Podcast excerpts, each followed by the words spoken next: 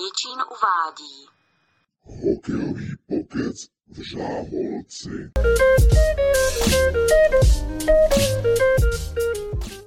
Dobrý den, zdravím všechny posluchače. Dneska tady mám speciálního hosta a tím je Vladimír Novotný, který je bývalým předsedou a bývalým šéf-trenérem mládeže v klubu HC Jičín. Dobrý den. Dobrý večer, já to malinko upřesním.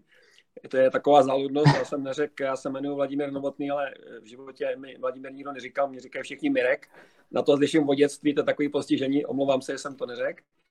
A jinak jsem nebyl předsedou klubu, byl jsem hlavním trenérem a ve výboru mnoho let, ale do, do pozice předsedy jsem nikdy nešel. Tak to mám, to mám milný informace uh, od lidí, takže uh, to se omlouvám, ale uh, snad Pohodě. to na tom nic nemění. Pohodě. Uh, vy jste vy říkal, že jste pár dílů viděl uh, vlastně našeho podcastu, tak uh, jak vás to nadchlo, nebo uh, jak jste se sem třeba i těšil? Tak co se týče toho první část, jak, co jsem viděl, co si o tom myslím, líbí se mi to, protože já vždycky vítám cokoliv, co v podstatě ještě jakoby může prohloubit nadšení lidí pro to, co dělá a tohle je určitě způsob, jak spolu můžete komunikovat, nějakým způsobem komunikovat, tím spíše v dnešní době, která je velice nešťastná na ty kontakty. Eh, myslím si, že to je něco, co je především pro tu komunitu přímo lidí vždycky v té skupině, to znamená tady lidi, který zajímá hokej, který zajímá dění Váce Jičín, pro někoho cizího to asi nebude něco, co byl zajímalo, ale o to nejde. Jde o to, aby tady ta parta byla co nejlepší a aby nějak zůstala pohromadě, protože nevíme, jak to bude rychle a aby, aby tomu pomohla. No. Eh, tak to mm. určitě, poslech jsem si to skoro všechno ty díly, neříkám, že jsem to všechno poslouchal úplně, úplně detailně, ale líbilo se mi to, i jsem se tam sám dozvěděl eh, řadu zajímavých věcí, protože třeba v podstatě hlavního nového trenéra Honzu znám, ale neznám ho úplně detailně. Neměli jsme tolik času spolu diskutovat některé věci a z toho vlastně, co jsem od něj tady slyšel, tak jenom mě to utvrdilo, že to je člověk na svém místě a že na to, že je hodně mladý proti mně, tak máme na věc podobný pohled, takže jsem strašně rád, že tady ta návaznost v podstatě z mého pohledu, myslím si, že může být zajištěná, takže to mě nadchlo. Poslouchat rozhovor Dandise s předsedou, zase úplně to tež, zase mě překvapili ještě víc milé, než je znám. S Pavlem já jako víceméně se vydám jenom občas na nějakých schůzích a podobně, znám ho samozřejmě x let jakoby hráče a tak dále, taky jsme spolu tolik času nestrávili a zase jenom, jenom si mě ten rozhovor jako získal vlastně na svou stranu svým chováním, přístupem, skromností, prostě pohledem na věc.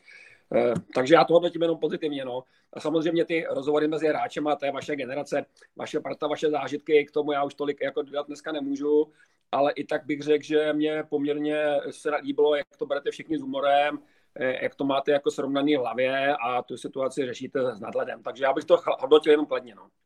Mm-hmm. děkuju, to si vážím, protože, jak jste říkal, jde o to nějak prohloubit ty kontakty a i vlastně vy jste říkal, že jste ty lidi poznal z jiného úhlu třeba, vy jste se dozvěděl něco nového a to je asi tím hlavním cílem, proč tohle to vlastně děláme. Takže za to jsem rád. Já jsem se tady chtěl zrovna uh, zeptat na Honzu Plíška, který je nový šéf trenér mládeže. Vy jste říkal, že vás utvrdil, že to je člověk na správném místě. A kdybyste mohl, eh, třeba on tam vlastně říkal, co má šéf trenér mládeže teďka na starosti, a kdybyste to mohl říct eh, z vašeho pohledu, co vy jste vlastně v minulosti měl na starosti, jak se to třeba změnilo z toho, co jste se dozvěděl? Hm. Tak kdyby nepřišel, kdyby nepřišel covid, který tu situaci posouvá někam jinam, eh, tak bych řekl, že vlastně v podstatě ta pozice toho trenéra, jako pro ní jsou stále lepší podmínky, než tak, jak jsme to tady doslova vyhrabávali z plných neandertálských časů my a dlouho jsme o to usilovali. Bylo to naším snem propracovat se vlastně k profesionálnímu trenérovi, protože já osobně jsem viděl, že to nemůžu táhnout do nekonečna, že by to bylo jak ty pohádce o převozníkovi, že prostě dokud to budu dělat, tak všichni budou rádi, že to nemusí dělat, ale podobně, ale člověk stárne, roky se nedá zastavit, chce to někoho mladého, někoho, kdo je profesionální. A tak jsme o to dlouho usilovali, s vás v podstatě po takových eh, některých, až jsme to považovali některých letech podrazy jakoby na nás, eh, tak v podstatě to do Jičína nejel přes různé sliby a přes ujišťování, jak nás podpoří, to tak nakonec nedopadlo a dostávali jsme různorodé informace, kdo to schodil ze stolu, kdo to neschodil, v tom je těžký se orientovat ale bylo úplně jasný, že to je jediná záchrana mládeže do budoucna, protože ten oddíl jinak je postavený čistě na dobrovolnictví a prostě jak tam nenastoupí profik, tak ten oddíl nikdy nebude zaprvé zarovnaný metodicky tam, kde má být, nebude tam ten tlak na tu kvalitu hokejovou, na druhou stranu tam nebude ani podpora ze zhora, protože se ten oddíl bude vymykat a bude to nějaký takový spíš provinční dobrovolní združení A třetí věc je, že prostě je to člověk, který je na to kvalifikovaný, co si budeme povídat. Eh, já jsem se mnoho let učil spoustu věcí a on za to v podstatě za čtyři roky má všechno úplně do detailu, do hloubky. Takže jo, já, já si myslím, že to je splněný sen, už to říkal Pavel Majsajtl, myslím. Eh, prostě je to, je to jediná budoucnost vodílu eh, a teď jde o to, aby ho všichni podpořili, aby, aby on se nenechal zastrašit těma podmínkama, které tady jsou relativně oproti, já nevím, řeknu určitě Boleslavy, třeba pořád jako někde jinde, ale zase já to tak vidím, že to je příležitost, jo? protože v podstatě já, kdybych si měl vybrat, jestli někam nastoupit, kde to je všechno daný a těžko tam něco můžu změnit, když to jakým způsobem funguje, anebo někam, kde se můžu realizovat, tak bych zvolil tu druhou variantu, takže já to vidím jako veliký prostor pro Honzu, že eh, v podstatě má šanci tady něco vybudovat. Mm-hmm. S tím souhlasím, vlastně má, může stavět, jak se říká, na zelený louce skoro, takže uh, může realizovat svoje, všechny svoje nápady, které ho napadnou. Uh, vy jste se k tomu vlastně i vyjadřoval, teďka ta situace s tím covidem, vlastně Honza vás požádal o dvě otázky, takový, jak to, nebo o tři, jak to vlastně vnímáte, tak kdybyste to mohl říct i lidem, kteří to třeba nečetli, jak vy vnímáte uh, tu situaci s covidem a nějaký dopady třeba na ty mládežnický hokej a tak podobně. Tak já se nebudu moc vyjadřovat k tomu, co se děje okolo covidu. Já bych spíš eh, to vstáhnul k tomu hokeji. Ta doba je strašně složitá a v podstatě není ale důvod cokoliv vzdávat, jo. Protože já zase tím, že jsem tady někdy od roku vlastně už 2007 se okolo točil, tak i za tu krátkou dobu zpátky pamatuju prostě časy, který se vůbec s tím, kam se to dostalo v současnosti, myslím, ten hokej tady je podmínky nedají srovnávat. A přesto v těch kolikrát eh, velice složitých eh, podmínkách jsme dokázali dělat až neskutečné výsledky a to hlavně dokázali jsme ten oddíl rozjet, nabrat obrovské množství dětí, eh, udržet je u toho celoživotně, hlavně do ní dostat potřebu sportovat a v podstatě proto jsme to vlastně dělali.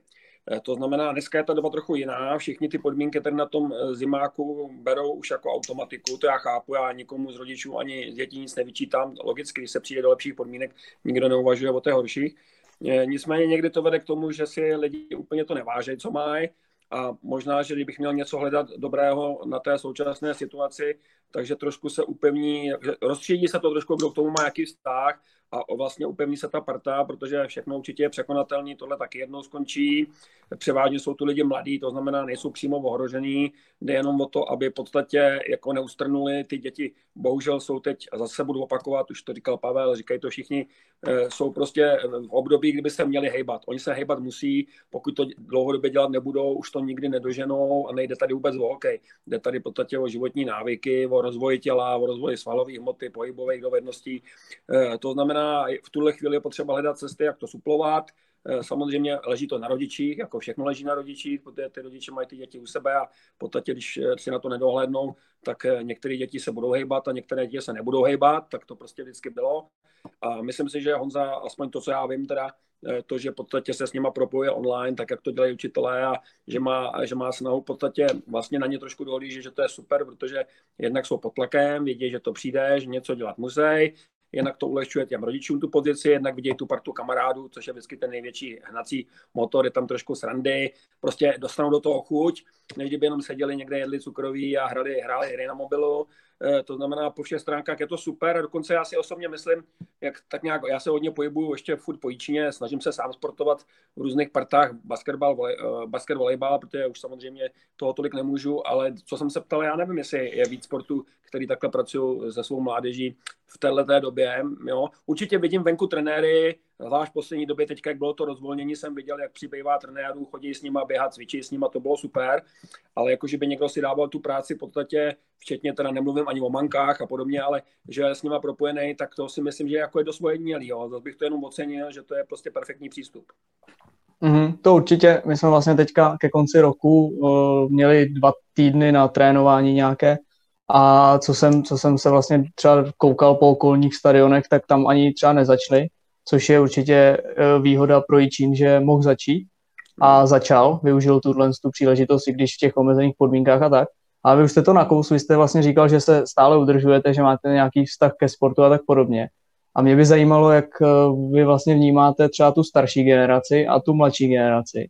Protože já, když to pozoruju na sobě, tak vlastně mě, já jsem ročník 97, což není ještě nějak tak hrozný, ale vidím, že i ty mladší ročníky už se třeba tolik nesportujou i třeba ty školní hřiště jsou prázdný a tak podobně. I, i po těch, tak jestli si to nějak vysvětlujete, nebo jak si to vysvětlujete tohle?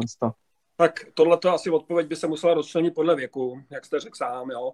Něco jiného to je u malých dětí, něco jiného to u lidí jako vy, něco jiného je to u té starší generace, jako jsem já. Ty malé děti to, to sami jako dělat nebudou, oni mají samozřejmě pohybový talent, potřebu pohybu, ale stejně tak se nechají lehce odlákat k televizní obrazovce nebo k něčemu jinému a pokud ty rodiče eh, nějakým způsobem jakoby na to si nedohlédnou, eh, tak se i může stát, že ty děti, podstatě, kdyby to trvalo dlouho, tak je to poškodí. Eh, já zase ale vycházím ze svých zkušeností mnoha letech, že převážně je to stejně o rodiči, kdo ty děti na ten sport dá. Jsou prostě rodiče, kde mantra je hudba, což je pořádku, to znamená, hrajou na nějaký nástroje, jsou velice vzdělaný po této stránce a budou za každý situace dál hrát a ty dovednosti udržovat a třeba nesportujou. Pak jsou zase lidi, kteří prostě vedou svý děti tradičně, protože rodina jejich je k tomu vedla ke sportu a ty je přivedou na hokej, na házenou nebo něco jiného. To znamená, je tam docela dobrý předpoklad, že ty rodiče budou mít sami zájem, aby ty děti se hýbaly, protože si to uvědomějí, protože vědí, proč ty děti na ten sport dali. Tam bych byl docela optimista, nesmí to prostě trvat dlouho a samozřejmě, že budou děti, které z toho vypadnou a kde prostě se tady tomu vymknou. Ale to je tak vždycky. Tomu se ani děti budou chodit na let. Tam nebudou děti, které budou mít 100% docházku a některý to přestane bavit.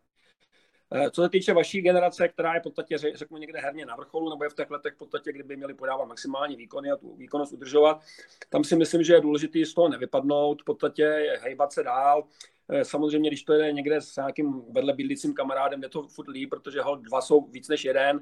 Eh, jednoho člověka nikdy to tolik nebaví, jako když může s nějakou tou partou, když tam třeba není to pivo na konci. To znamená, určitě to je na každém z vás se hejba, tady, jak jste i řekli v těch rozhovorech, určitě už nikomu z vás nejde o hokejovou kariéru někde extraliga a podobně, ale zase vám jde o to, že to milujete, chcete to hrát na nějaký úrovni a děláte to vlastně pro sebe, tak jak vlastně hrajete i ten hokej pro sebe bez jakýkoliv odměn, Eh, dá se říct, jo, bez nějakého finančního zabezpečení. Ale tam si myslím, že, to je, že je vyhráno prostě vy už jste v té fázi, že tomuhle všemu rozumíte a sami víte, co a jak, ale může se stát, že v této době některý z vás dá samozřejmě přednost eh, životním povinnostem, který, kdyby byla plná hokejová sezóna, by nezvládal, a je to i pochopitelný, protože bohužel všechno jsou priority a když prostě nemůžu hrát hokej naplno, no tak budu třeba stavět barák jako Kuba Hladík, nebo v podstatě budu dělat jiné věci pracovní a to už prostě k tomu životu patří. No. U mý generace je to, je to složitý, prostě já jako eh, přes eh, svůj věk pořád, já nevím, jsem čtyřikrát, pětkrát jedně hrál dvě hodiny volejbal nebo basket eh, a to, to znamená, snažil jsem se v podstatě v té partě se mi vždycky líp jako udržovat ta kondice než individuálně, hodně jsem jezdil na kole. Na kole teď jezdit nejde, No tak já jsem reagoval na, ten, na to uzavření tím, že jsem v listopadu nachodil 170 km pěšky, protože prostě jinou cestu nemám. A hlavně jako já, abych ve dne, v den práce to nejde, to prostě nestíhám, to znamená, mám tu dobu trošku flexibilní, takže jsem si udělal vždycky čas na to, abych vyrazil o tu, že jsem třeba 15 kiláků prostě pěšky po lese někde, abych prostě trochu se zadechal, abych udržoval furt tu kondici, protože v mém věku tu kondici, když ztratíte, už ji neseženete a je to už prostě takový kvalitativní skok dolů. No. Takže bych doporučoval každému bez ohledu na věk, aby prostě na ten pohyb eh, pořád bál. Mm-hmm. Určitě souhlasím, protože pohyb je vlastně základní uh, lidská potřeba, takže určitě by se každý měl nějakým způsobem hejbat a udržovat. Uh, vy jste to tady několikrát vlastně nakousnul a zmínil jste rodiče, ale jak vy jste vlastně vnímal z pozice trenéra nějaký ty vztahy vlastně trenér, rodič, hráč? Jestli třeba nebyli rodiče, kteří vám do toho kecali, jak se říká, zasahovali do toho až moc a po případě to dítě pak třeba vzali a dali ho úplně někam jinam. Tak jak se... To je otázka, na kterou se strašně těžko dá stručně odpovědět. Jo? Eh, a je to, je to podle mě jedna z klíčových vůbec věcí, které souvisí vlastně s úspěšností všech sportů, nejenom hokeje. A samozřejmě je to něco jiného na úrovni, eh, řeknu, Boleslavy a něco jiného na úrovni Jičína. Jo? Já budu mluvit jenom o tom Jičíně, protože si myslím, že jsme tady v Jičíně. Je prostě specifický město, kde se fakt sportuje. Jo. Na ten počet obyvatel tady je snad všechny sporty pomalu, co si člověk dokáže představit, eh, což je na jednu stranu dobře, ty podmínky tady na to jsou, ty lidi jsou sportovní, eh, na druhou stranu to přináší problémy, když chcete založit v podstatě nějaký sport dětí, tak je obrovská, obrovský boj o ty děti. Jo. A ty rodiče jsou ti, kteří o tomhle rozhodují, protože ty úplně malí děti, dneska se začíná s tím sportem v podstatě v době mateřské školky, tak ty děti ještě nemají o tom rozum. Oni v podstatě nevědí moc dobře, co chtějí dělat, oni mají nějaký sny, ale jsou to ty rodiče, kteří rozhodnou v zásadě o tom, na co to dítě přivedou. Jo.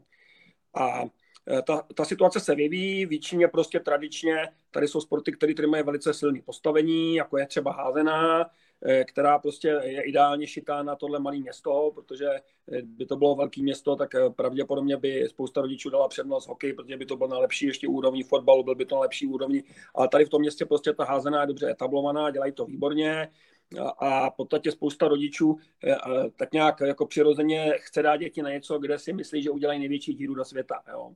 To znamená, spousta lidí prostě má pocit, že když dá děti na házenou, že spíš to dítě bude jednou úspěšný, placený profesionální hráč, protože oni hrajou extraligu, tak to umějí.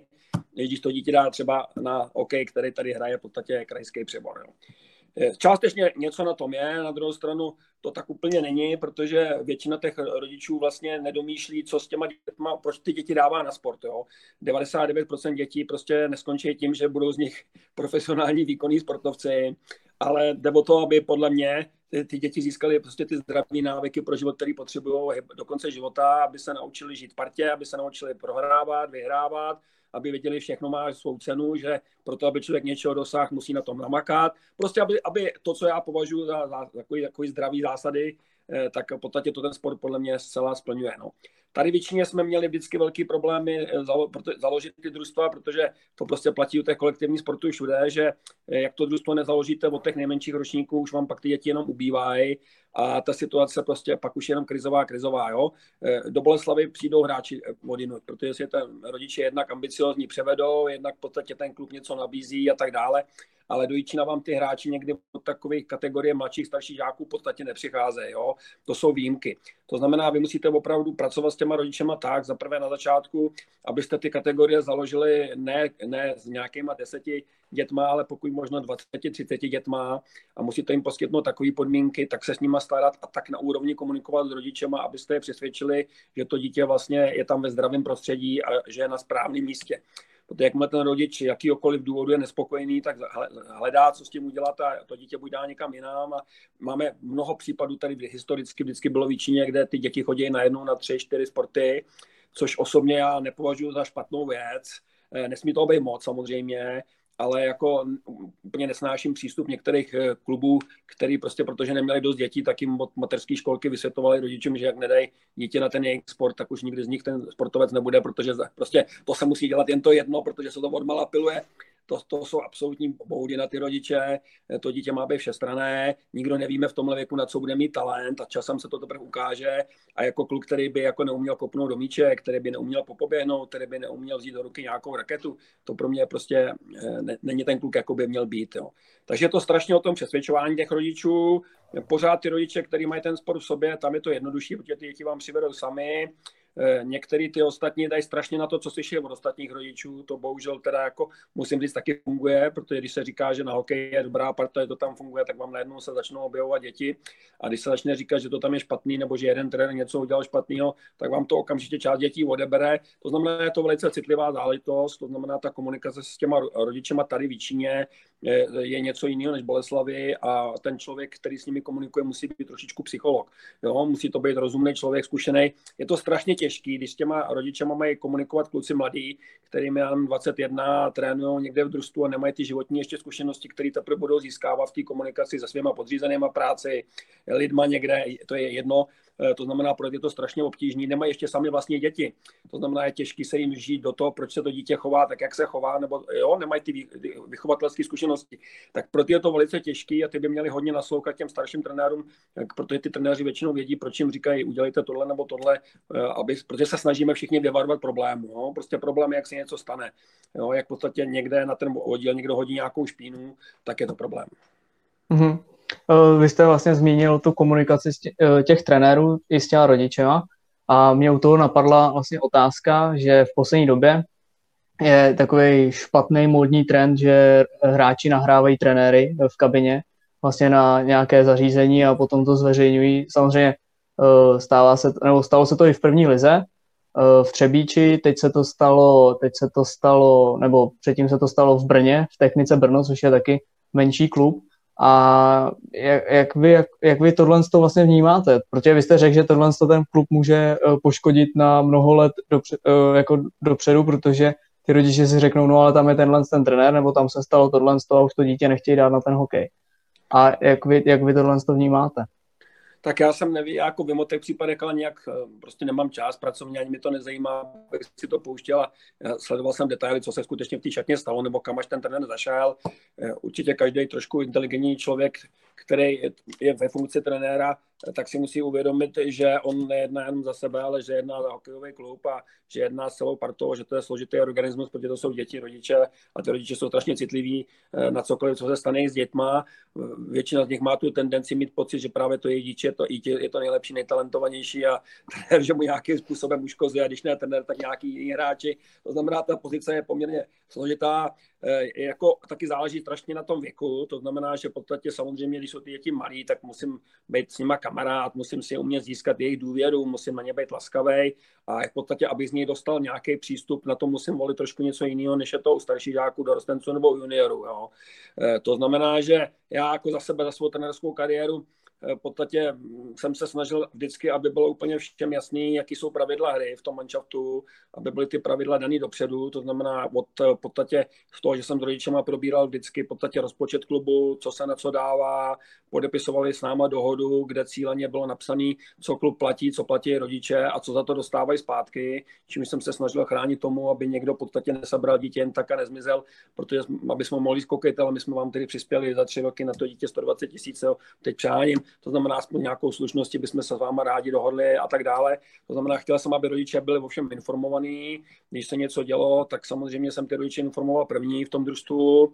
Eh, na druhou stranu, eh, jakoby eh, u těch dorostenců juniorů, tam to panuje už na jiných stazích, tam musíte těm klukům imponovat něčím jiným, to znamená, musíte mít za sebou nějaké výsledky, musí, musí oni vědět, že jste férový a že v podstatě, když přijde nějaký trest, takže ten trest je za něco a že, že měříte všem stejně u nás to bylo ještě těžší, protože tady v těch vodílkách, jako jsme my, tak eh, jsme všichni se k tomu dostali tak, že jsme šli trénovat vlastní děti.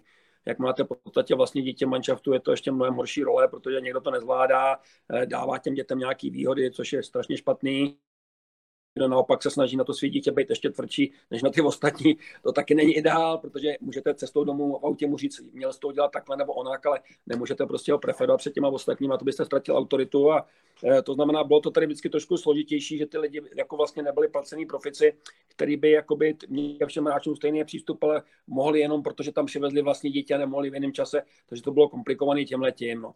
E, u dorostenců juniorů já jsem toho názoru, co se říká všetně, to tam má zůstat, jo taky jsem seřval některý hráče, když to prostě potřebovali a byl jsem na ně hodně ostrý, nikdy jsem ale nebyl vulgární, že bych jim prostě před ostatníma nějakým způsobem chtěl ponižovat, že jsem je seřval byla jiná věc a musím říct, že mě velice potěšilo letech, když ke mně ty hráči přišli a jako vlastně mi řekli, že to bylo v pořádku a že to teprve teďka pochopili, jo. protože některé věci pochopíte až časem, jako já jsem svým rodičům nerozuměl, než jsem se dostal do jejich věku v řadě věcí, tak to je u těch hráčů stejný.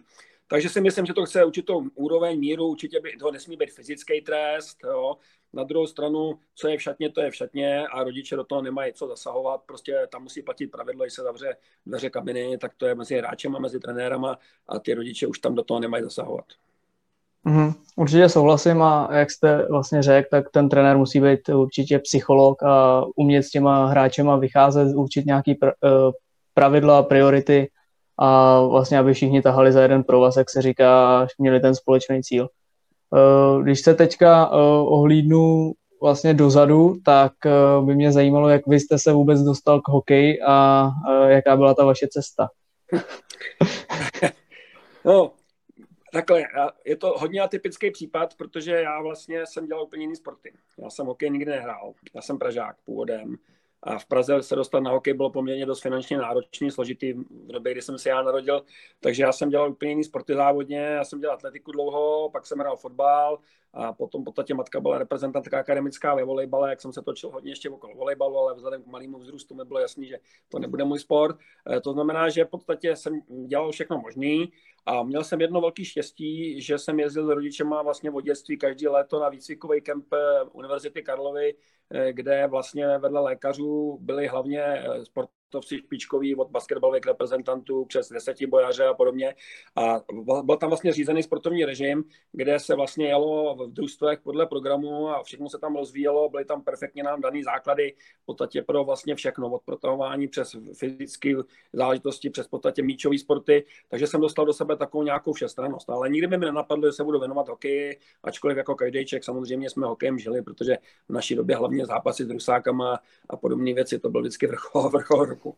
No, eh, když jsem měl vlastní děti, tak tady většině vedle své práce jsem byl dost vytížený, ale chtěl jsem mi na něco dát, tak jsem v podstatě se jich nejdřív ptal, co by chtěli dělat. Eh, podstatně napadla mi atletika, kterou jsem sám dělal, když jsem tam syna přived z toho staršího, mám dva, že? tak eh, podstatně mi řekli, je, to je super, že jste dělal atletiku, tak jo, my vám ho vezmeme, ale musíte to začít trénovat, no tak jsem se trochu naštval, protože jsem říkal, tak kdybych to chtěl trénovat, tak jsem ho sem nepřived, já mám prostě spoustu práce, tak jsme tam nešli, následně jsme ho dali na tenis, no párkrát jsme se tam mohli podívat, za poměrně drahý peníze jsme zjistili, že převážnou většinou času klub mlátí míčkem sám o, o podstatě zeď a nikdo se mu nevěnuje, tak jako už, už jsme začali být rozladěný a v tu chvíli on vám řekl, že by chtěl začít hrát hokej. V té době totiž došlo k obnovení vlastně zimního stadionu otevřeného v a já tenkrát dokonce jsem se nad tím trochu pousmál, protože jsem říkal, takový malý město jako Čína, hokej, eh, to prostě nevím, no. Nicméně, rozdělili to tam, začal to být, přihlásili jsme tam syna a začali jsme ho tam vozit. No. Klukovi bylo sedm let a v podstatě ty tréninky tady ty kategorie byly třeba v sobotu ráno od sedmi hodin. Jo. A nám se stalo asi třikrát z pěti případů, že tam vůbec nepřišel trenér. To znamená, stali jsme ráno, vykopali jsme ho z postele, oblíkli, přivezli jsme ho, začali převlíkat s ostatníma a trenér prostě nepřišel. No a to už mi luply nervy a v podstatě ještě s dalšíma dvoma kolegama jsme řekli, no tak do toho jdem sami pro boha, tak prostě asi na tyhle začátky budeme stačit sami. Tak jsme se do toho pustili a e, vlastně, vlastně zůstal jsem u toho vlastně 18 let nebo 19-20 let, skončil jsem licencí B řadu let, dělal jsem vlastně trenéra krajského hokejového výběru pro celý Hradecký kraj potom. A samozřejmě, že nikdy jsem do sebe nedostal ty, sám ty vlastní hokejové dovednosti, jako kdyby si to prošel. A nemohl bych určitě trénovat třeba řeknu extraligu nebo extraligu juniorů, protože prostě ta autorita toho trenéra, co on dokázal, je jeden z předpokladů toho, aby to mohl dělat.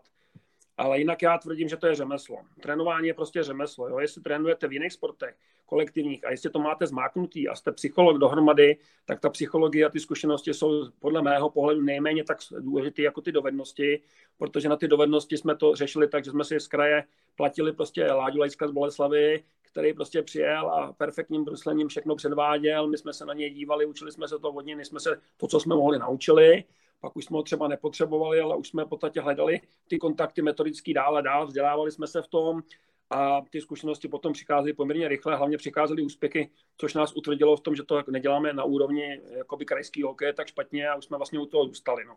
A já jsem chtěl pak nějak tak skončit, když moji dva kluci v podstatě s hokejem pomalu jako končili, dodělali si maturity, šli na vysoké školy, taky jsem trénoval v Lomnici asi tři, čtyři roky a jenomže ta situace se vyvinula tak, že my jsme celý, celý ty roky se snažili lobovat na městě, aby to zastřešili. A bylo to strašně zoufalá práce, protože nejdřív jsme na to opravdu asi neměli ani nárok jako úrovni toho sportu. Ty podmínky byly strašně nepřátelské vůči hokej, když jsem já do toho klubu přišel, protože přímo vlastně správce zimního stadionu, což eh, měl být člověk, který z mého pohledu, teda když jsem správcem zimního stadionu, bych měl chtít, aby tam nějaký hokej byl, trošku to tam fungovalo, tak ten, protože to byl trenér úplně v jiném sportu a vlastně nechtěl konkurenci, tak všude veřejně tvrdil, že zastřešovat zimní stadion v Jíčíně jako stavět kopřivám skleník. Eh, to znamená, ta nálada byla hodně proti hokejově naladěná. Tím, že se nám to podařilo dostat na úroveň, že jsme vyhráli vlastně 11krát titul přeborníků v mládežnických kategoriích, že se o tom mluvilo, že tady většině to dělají líp než třeba okolních klubech, což tenkrát platilo, tak nám sem vlastně začali vodit i rodiče, ty nejšikovnější kluky z Paky a z Lomnice, to znamená, ty týmy vlastně ještě posilovali. V podstatě odtud ty kluci v té době neodcházeli do Boleslavy ani nikam jinam, protože ty rodiče eh, jakoby přijali ten názor, že z něj nechtějí mít výkonnostního hokejistu, že na to stejně asi nemá a tady, že si užije mnohem víc radosti, když bude vyhrávat tituly přeborníka kraje a budou v podstatě v perfektní partě. Navíc, protože my jsme jim od začátku říkali, že to není o výkonnostním sportu, jestli chtějí, jdou teda do Boleslavy, ale tady, že to je prostě o tom, aby jsme je vychovali pro život, eh, takže jsme k tomu ještě dohlíželi na školu, takže prostě pravidelně jsme sledovali, jaký mají známky ve škole, jaký mají vysvědčení a já třeba osobně jsem svým klukům z celého manšaftu, protože takhle, tady to bylo ještě atypický, že s tím založeným družstvem já jsem šel až do dorostu. Jo? Tady prostě ty trenéři takhle chodili dál. Jo? To nebylo, že by přebírali kategorie. Tak já v podstatě v 7. 8. třídě jsem jim zařídil doučování z matematiky, z češtiny, aby se všichni dostali na střední školy, protože v podstatě ta jejich životní kariéra určitě nebyla hokejová, oni se v podstatě všichni dostali a, a tak, kdo se nedostal, Tonda Buchar, ten naopak je manuálně neskutečně zručný a zase perfektně se uplatnil úplně jinde. To znamená, ty rodiče chápali, že pro ty děti děláme maximum, co můžeme a vlastně se nám to tady dařilo držet strašně dohromady. Jo. Pak jsem odešel, jak jsem říkal, byl jsem v té Lomnici, tady se to začalo rozpadat, protože ty neustálé sliby o zastřešení bylo vidět, že to jsou v podstatě jenom sliby, že se nic neděje. Mezi tím jinde vyrůstaly stadiony zastřešený jak houby po dešti, protože když jsem začínal trénovat, tak tady byl možná jeden, dva, a všude jinde se hrálo venku. Někdy v tom roce 2005-6 už mělo, pak měli zastřešeno skoro všichni a už jsme jako i slyšeli narážky, proč máme jít k vám do Jičína v podstatě, protože to sebou samozřejmě přinášelo spoustu nepohodlí, kolikrát se stalo, že jsme přijeli a místo, aby se hrálo, tak jsme všichni hrablama odhrnovali sníh nebo prostě pršelo. Byly to neskutečné podmínky, ale ty podmínky možná právě vedly k tomu, že si toho všichni strašně vážili a že ta parta byla perfektní a že jsme dosáhli to, co jsme dosáhli. Dneska dost často ty děti tím, že to považují za automatiku, tak tomu prostě nedávají to, co by asi měli. Jo. A já jsem už chtěl odejít, ale protože jsem mnoho let loboval tady a veřejně jsem psal články a jakoby přimlouval jsem se za to zastřešení, tak pak, když se to najednou zlomilo, podařilo, tak mi přišlo bez babělí vlastně, když jsem tvrdil, my bychom to dělali v tom zastřešeném líp, než bez toho zastřešeného utíct. A, a, tak jsem přijal nabídku a pokračoval jsem tady prostě x dalších let, už ve funkci vlastně hlavního trenéra vodílu a šel jsem do toho i protože zase ten předseda, který tenkrát nově tam byl Honza Mácha, eh, prostě byl to člověk, kterým jsem se nesklamal, to je skutečně charakterní kluk a zažili jsme spoustu příhod, kdy jsme klub museli doslova bránit proti úplným bláznům, podstatě, jo, který na nás podali trestní oznámení a, a byl jsem jenom rád, že jsem s ním vlastně eh, nějakou dobu to dělal, až v podstatě dořeknu před třema rokama, kdy už jsem usoudil, že jako vlastně, kdybych to dělal dál, tak tomu klubu budu škodit, protože eh, jakoby je potřeba, aby vyrostli prostě noví trenéři, jo? jako nemůže to dělat člověk do nekonečna, musí přijít jiný lidi, musí se toho chopit tak odpovědností, to znamená, řekl jsem za rok končím, byl jsem rád, že Jirka Mariška byl ochoten to vzít za mě, takže jsem mohl skončit. Jsem mu za to vděčný, vím, že to určitě pak neměl lehký ty další roky, no a eh, v podstatě dneska to sleduju zpovzdálí a občas se tam jdu sklouznout eh, třeba s těma mankama a to jsem asi odbočil od té otázky už. Ne, já si myslím, že je úplně super, super odpověď a vlastně vy jste, dalo by se říct podle toho, co jste říkali, že jste se snažili hlavně ty kluky vychovávat a vést ke škole, tak jste vlastně předběhli uh, systém akademí v Česku teďka, uh, který uh, podle mýho, když já jsem to vlastně zažil, tak se v Boleslavi teprve ta akademie vlastně uh, zakládala. A pak najednou ze dvou akademií v republice bylo asi 20 akademií, každý klub už měl akademii a v podstatě úplně zbytečný a myslím si, že ta škola uh, je strašně důležitá, protože, jak vy jste řekl, tak ne z každého vyroste uh, vrcholový sportovec. A ani, ani vlastně v té Boleslavi nebo tak, takže by právě ten klub měl dbát na to, aby vychovával ty hráče pro život a ne jenom pro ten hokej, protože pak vám tady skončí vlastně v juniorech třeba uh, 15 lidí, kteří nemají pomalu ani maturitu a co s nima, když hráli jenom hokej. Takže to je určitě, určitě jako správ, správná cesta. Myslím, že by takhle měli přistupovat většina nebo ne všichni, ne všichni. A Tady jste... to ještě, jestli můžu stoupil krátce. Určitě. Ono to je strašně složitá problematika. Jo? V podstatě v tom hokej klíčový věk někde, v době, kdy já jsem trénoval, on to je asi furt stejný, je někde ta 7., 8., 9. třída, kdy se vlastně to láme a pomalu je jasný, kdo ještě má na to, aby někde zkoušel ten hokej hrát na vyšší úrovni, kdo už ho bude hrát dál jenom na té úrovni, kde je. Některý skončí, protože v podstatě jdou na střední školu, která je mimo hokej a prostě už to nedokážou skloubit. A hlavně, dokud máte mladší žáky, přípravku, elevy, tam necháváte hrát všechny, protože v podstatě nejde tolik o ty výsledky a nakonec, když máte dostatečně silný kádr, tak vám stačí pár špičkových kluků, aby to družstvo dosahovalo výsledky. Což je strašně důležitý, protože eh, když to družstvo začne prohrávat, tak se ta atmosféra v tom, v tom družstvu mění. Ty rodiče jsou méně naladěný, protože to jsem jako trenér samozřejmě zažil, že když vyhráváte, tak vás všichni vynášejí do nebe a volají, že jste Augusta, že jste já nevím, jaký trenér a ve chvíli, kdy potom přestanou, tak jako najednou totálně otočí a řeknou, no, když vy jste hokej, jak když on hokej nehrál, tak jak on, eh, jo, to může trénovat. Takže nejhorší, co může trenér udělat, je, když v podstatě počítá s nějakou vděčností lidí.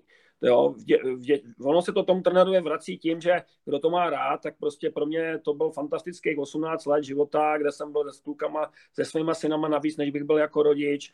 Dali jsme jim kompletní přípravu, udělali jsme to tady většině, vy jste to jako řekl, že jsme přebyli akademii, já si myslím, že svým způsobem určitě jo, protože jako já jsem tady opravdu nějakým způsobem díky ty své průpravě z mládí zaváděl věci, které tady prostě, které nejenom tady, ale i v Lomnici, když jsem tam přišel, nebyly zdaleka běžný.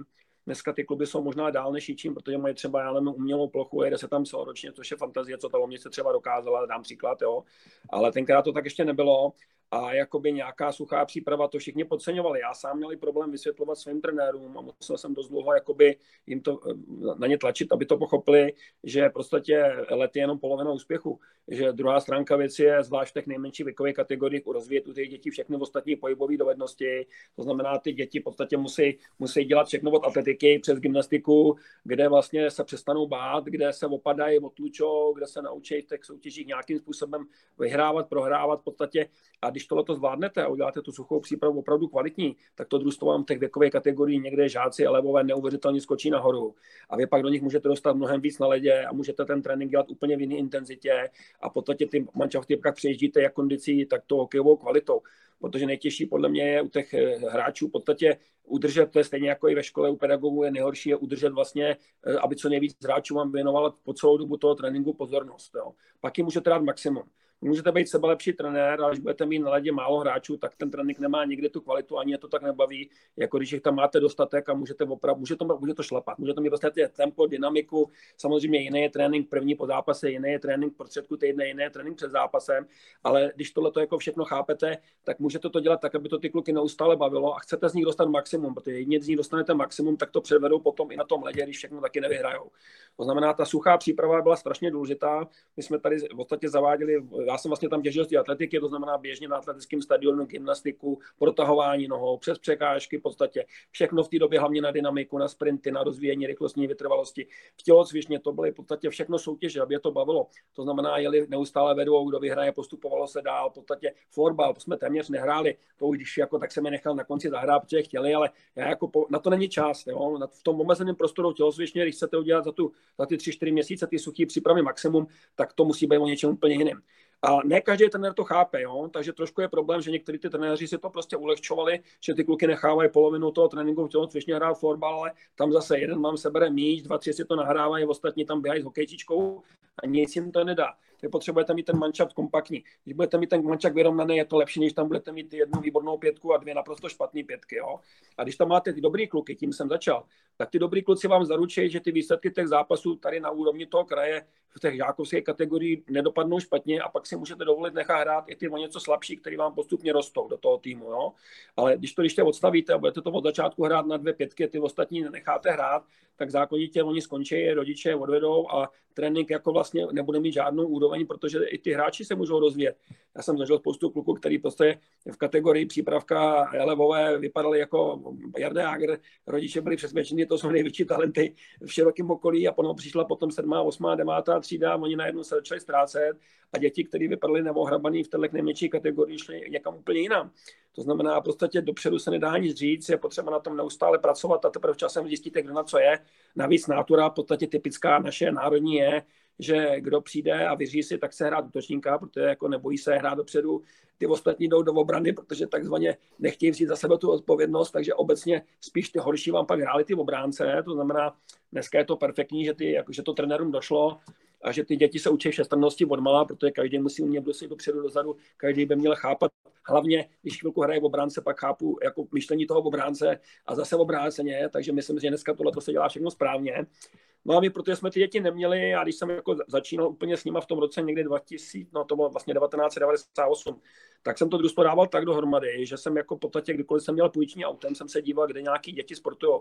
A když jsem viděl někde nějaký děti, ještě tenkrát byli s hokejkou, že hráli na sucho s míčkem, tak jsem tam zastavil chvilku, jsem se díval a pak jsem za nimi šel. Takový ty, co se mi líbili, jsem říkal, hele, ty jsi šikovnej, nechtěl bys bys hrál hokej a většinou samozřejmě řekli, no, řekli většinou třeba já už hraju házenou, nebo proč ne, tak jsem řekl, no, a můžeš mi dát nějaký kontakt na tatínka. Dneska by mi možná někdo zažaloval, že jsem pedofil, ale tenkrát mi to fungovalo a já jsem takhle spousta dětí získal pro hokej touhletou formou. To už dneska nejde, protože dneska, když jedu po v podstatě děti před covidem jste sportovat v podstatě neviděli. To, ale jsem, to jsem chtěl říct, že No. To jsem chtěl říct, že dneska byste nikoho nenašel už v Kojičíně. Takže jsme museli jít do mateřské školek a my jsme vlastně tady udělali program pro mateřské školky ještě dávno předtím, než to vlastně s vás přijal jako svůj program, jo, protože nám bylo úplně jasný, že ty, že ty děti v podstatě musíme nabírat tady v té kategorii a navíc to, spousta z kraje tomu lidi nevěřilo, říkali, jste blázni, jako děti z mateřské školy na Brusle. Během dvou, tří hodin tyhle děti, které jsou blízko ledu, padání a nebolí, když mají trošku nějaký chrániče. Vy to uděláte jako hru o karkulce v podstatě a honíte je po ledě. Vám dělají neuvěřitelný pokrok a velice rychle v podstatě se to naučí. Jo? Když to, když na, místo toho vidíte paní učitelku ze základní školy, jak jde s žákama 8. 9. třídy na hodinu bruslení a tam 90% dětí neumí bruslit vůbec, tak je to jako špatný. Jo? To znamená, my jsme se snažili tímhle tím předejít trošku do dobu, jenomže samozřejmě, jak jsme to začali dělat my, začali do mateřské školy chodit v ostatní sporty a tak se z toho začalo zase stávat konkurenční boj na úplně jiný úrovni. Jo. Ale chci říct, abych to schrnul, jakoby začít včas, eh, nespecializovat ty děti, dělat jim to tak, aby je to bavilo pestrý a nedělat to jenom na ledě, ale dělat to velice intenzivně mimo led. Nemluvím o nějakých soustředěních, v podstatě eh, o nějaký zážitky, jako Jirka Mariška jezdil na vodu s rodičema, s dětma, utužování toho kolektivu. Jo. To je prostě alfa omega úspěchu. Mm. Uh, já jsem k tomu chtěl vlastně říct, že vlastně vy jste říkal, že jste nespeci, eh, nespeci ne, no to neřeknu, tak prostě jste uh, rozvíjeli po všech stránkách, to znamená, že vlastně kdyby ty hráči uh, skončili třeba, tak mohli jít na jiný sport i v nějakém věku a tak podobně, což si myslím, že určitě je super. I já jsem zažil pár kluků, kteří skončili vlastně s hokejem a pak přišli na jiný sport a neměli problém zapadnout. Uh, potom další věc, ty zážitky, tak o tom jsme se vlastně bavili teďka v tom posledním díle, kdy my jsme taky jeli na nějaký turné do zahraničí a tak. A měli jsme samozřejmě taky soustředění třeba po uh, České republice a to jsou vždycky nejlepší uh, vlastně team building. A další věc uh, o tom vyrovnaném týmu, tak vlastně ne nadarmo se říká, že tým je tak silný, jak je nejslabší, jak je nej, silný jeho nejslabší článek, takže Přesně. Uh, tohle je určitě, protože uh, jak já mám zkušenosti, tak to funguje vlastně tak, že ten trenér si vybere určitý počet hráčů na začátku sezóny a na nich pracuje a pak tam jsou hráči, kteří i kdyby se všichni zranili, tak prostě hrát nebudou. Jo? Takový jsou třeba zkušenosti a to je za mě špatně. Protože vy, jak jste říkal, ještě jestli můžu, tak vy, jak jste říkal, tak vlastně nikdy nevíte, kdy ten hráč vyletí a kdy bude dobrý. Takže pak vlastně uh, ty, kteří hráli kvůli kterým někdo nehrál, tak můžou skončit a ten, který kvůli ním nehrál, na tom bude doplácet. Takže určitě bych nechal hrát všechny, jak vy jste říkal. Určitě je to, je, to, je to poměrně fakt komplikovaná záležitost, protože, jak říkám, tady ty trenéři jsou vlastně rodiče, který ze své práce se jdou věnovat ostatním dětem. Jo. A když tomu máte dávat ještě spoustu času svého osobního, tak taky na to musíte mít vytvořené podmínky v rodině, aby vám to nerozbilo manželství, eh, musíte si leco odřeknout a tam musíte to prostě mít rád. Jo. Já si myslím, že většině nelze trénovat, aniž byste to měl rád eh, a ty kluci, kteří to tam dělali všichni, a já nevím, jak si jmenovat, abych v podstatě někoho nezapomněl, ale jsou tam prostě roky Jirka Mariška, Aleš Kubíček, eh, prostě spousta dalších, tak ty kluci, kdyby tady nebyli, hokej tady prostě není, jo. Že někdo může dělat něco jinak, to můžeme každý být lepší, jo. Ale základ je nenechat se otrávit, v podstatě být jako morálně silný a hlavně neustrnout, protože pořád se dá přijít něčím novým, jo. My jsme třeba eh, řešili to, aby, já jsem se snažil řešit to, aby ty kluci v podstatě neustrnuli výkonnostně, protože když vyhráváte, vyhráváte, tak ono pak máte jako pocit, že to už tolik dělat nemusíte a to není pravda. Takže jsem se snažil jim nasazovat tu laťku tak, že jsme zase ještě po sezóně eh, jezdili na mezinárodní turnaje do Prahy, třeba do Letňán nebo do České Lípy, kde jsme dostávali jako přeborníci kraje neuvěřitelnou dardu. Jo. My jsme prostě tady za celou sezónu eh, ne, neprohráli jediný utkání, měli jsme 24 vítězných zápasů, přitom jsme hráli s dobrýma manšaftama, to nebyly špatný manšafty některý, ale měli jsme tak kvalitní tým, že jsme prostě takhle válcovali a přijeli jsme do České Lipy, kde prostě proti nám postavili takzvaný stejně starý e, nějaký ruský tým, tak zaprvé ty kluci byli všichni o tři hlavy větší než ty naše, takže ty naši už na led úplně podělený, protože ze zkušenosti s ruskýma typama hráčů neměli. Samozřejmě uhejbali z osobních soubojů, ty uměli střílet, to byly rány jak vzdělé, dostali jsme prostě dardu.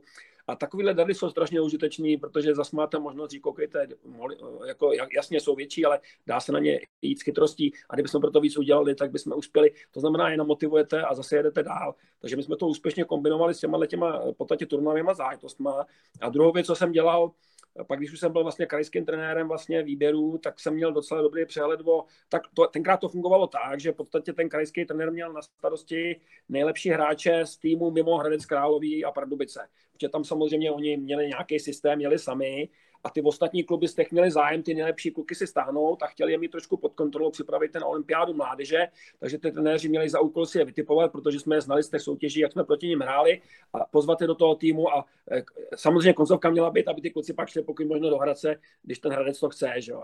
No a tam to bylo pro mě velice užitečné, protože já jsem se tam seznámil spoustu šikovných kluků od jinut, některý vlastně do dneška Tomáš Jirku hraje vlastně dneska první ligu ve Vrchlabí, je tam kapitánem, jo, ale mohl bych jmenovat takové kluku spousta.